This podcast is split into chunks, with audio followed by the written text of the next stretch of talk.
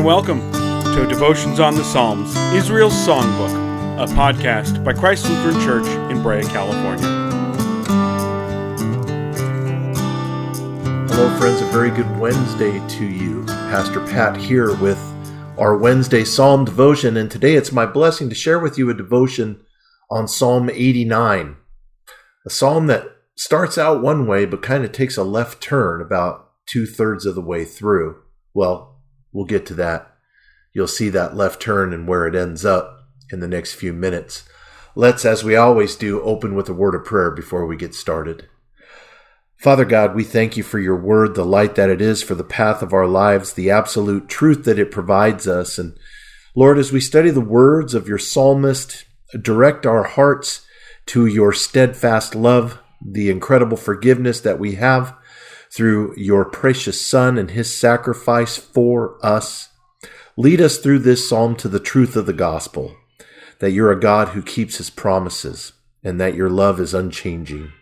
Bless our time together now by the power of your Holy Spirit.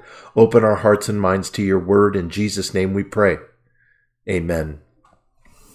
Well, today's psalm, Psalm 89, is a maskil. And if you remember from our previous psalms, um, a maskil was perhaps a literary or a liturgical term. We really don't know. It could involve the type of occasion for which this psalm would be used or even the musical setting that it might be sung to. It is a psalm by Ethan or Etan, the Ezrahite, and it is a psalm of lament, a community lament as have been many of the Psalms in this particular section of our Psalm devotions, have been laments, either individual or community laments. This is a community lament, but it doesn't start out that way. It starts out as a psalm of praise and thanksgiving. The psalmist writes, I will sing of the steadfast love of the Lord forever. With my mouth I will make known your faithfulness to all generations. For I said, steadfast love will be built up forever. In the heavens you will establish your faithfulness. And that's what the first section of this psalm is all about God's steadfast love and his faithfulness Verses 1 through 4 speak about this in great detail. And then verses 5 through 18, the psalmist leads us through the many wonders of God, the wondrous deeds that God has done. Jumping ahead to verse 11 The heavens are yours, the earth is also yours, the world and all that is in it. You have founded them. And then continuing to verse 13, you have a mighty arm. Strong is your hand, high is your right hand. Righteousness and justice are the foundation of your throne. Really amazing words of praise, stating God's wonders, the wondrous nature of all that He is and all that He does.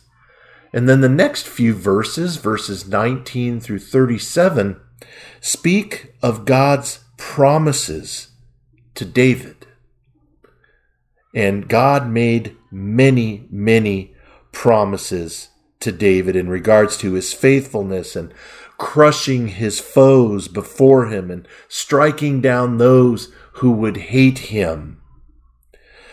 In verse 28, the psalmist writes, My steadfast love I will keep for him, for David, forever and my covenant will stand firm for him.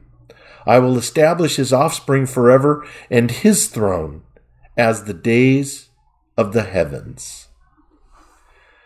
Now we get to the key part of this psalm, and I think we find it in verses 30 through 37.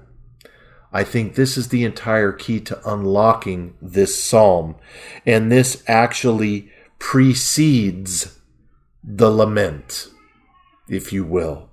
Listen to these verses beginning in verse 30. If his children forsake my law and do not walk according to my rules, If they violate my statutes and do not keep my commandments, then I will punish their transgression with the rod, and their iniquity with stripes.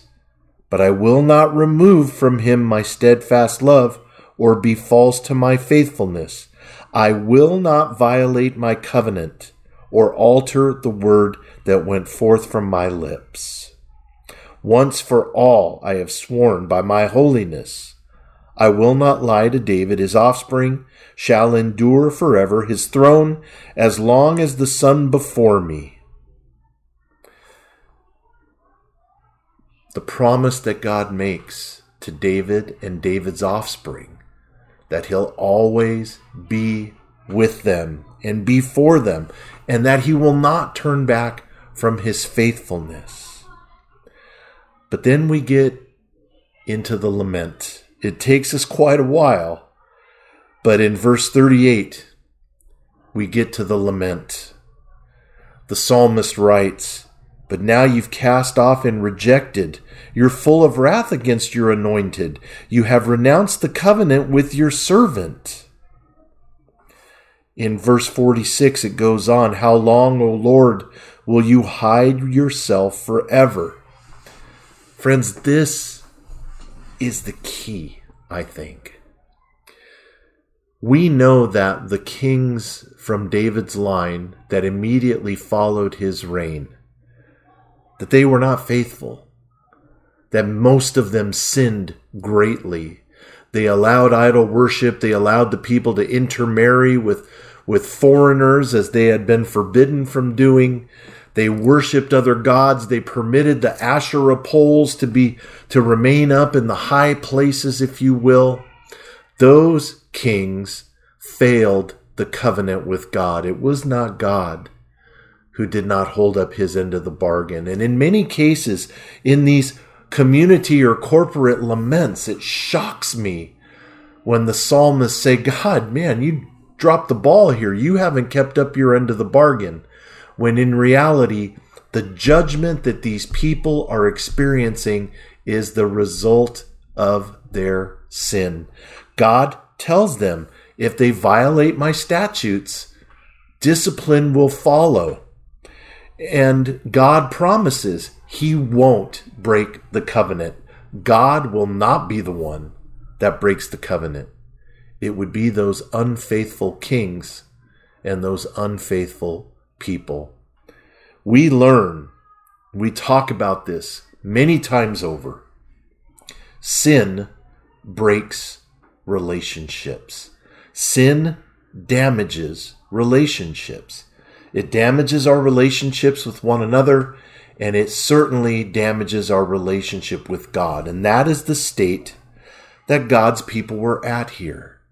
They were being punished for their transgressions. But that discipline that God gives his dearly loved children actually reveals his great love for them. It does not reveal that he turns his back on them and goes back on his word. It actually reveals his great love. And when the psalmist writes about this steadfast love of old, which by your faithfulness you swore to David,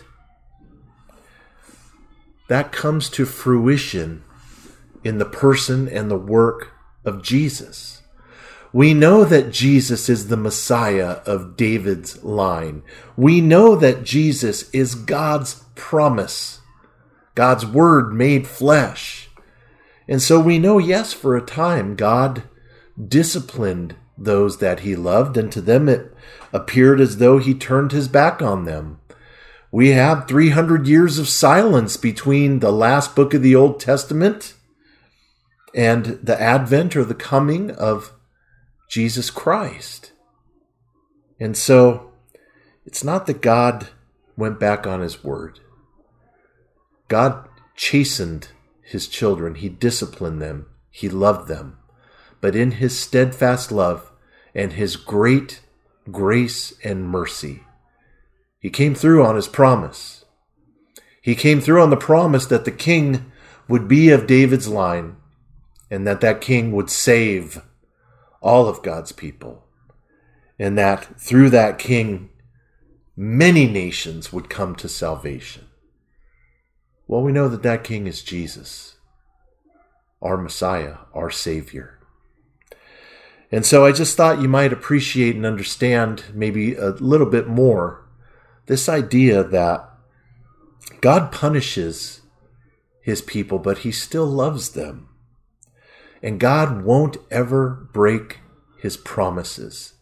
He's never broken a covenant before, and he's never going to break one in the future.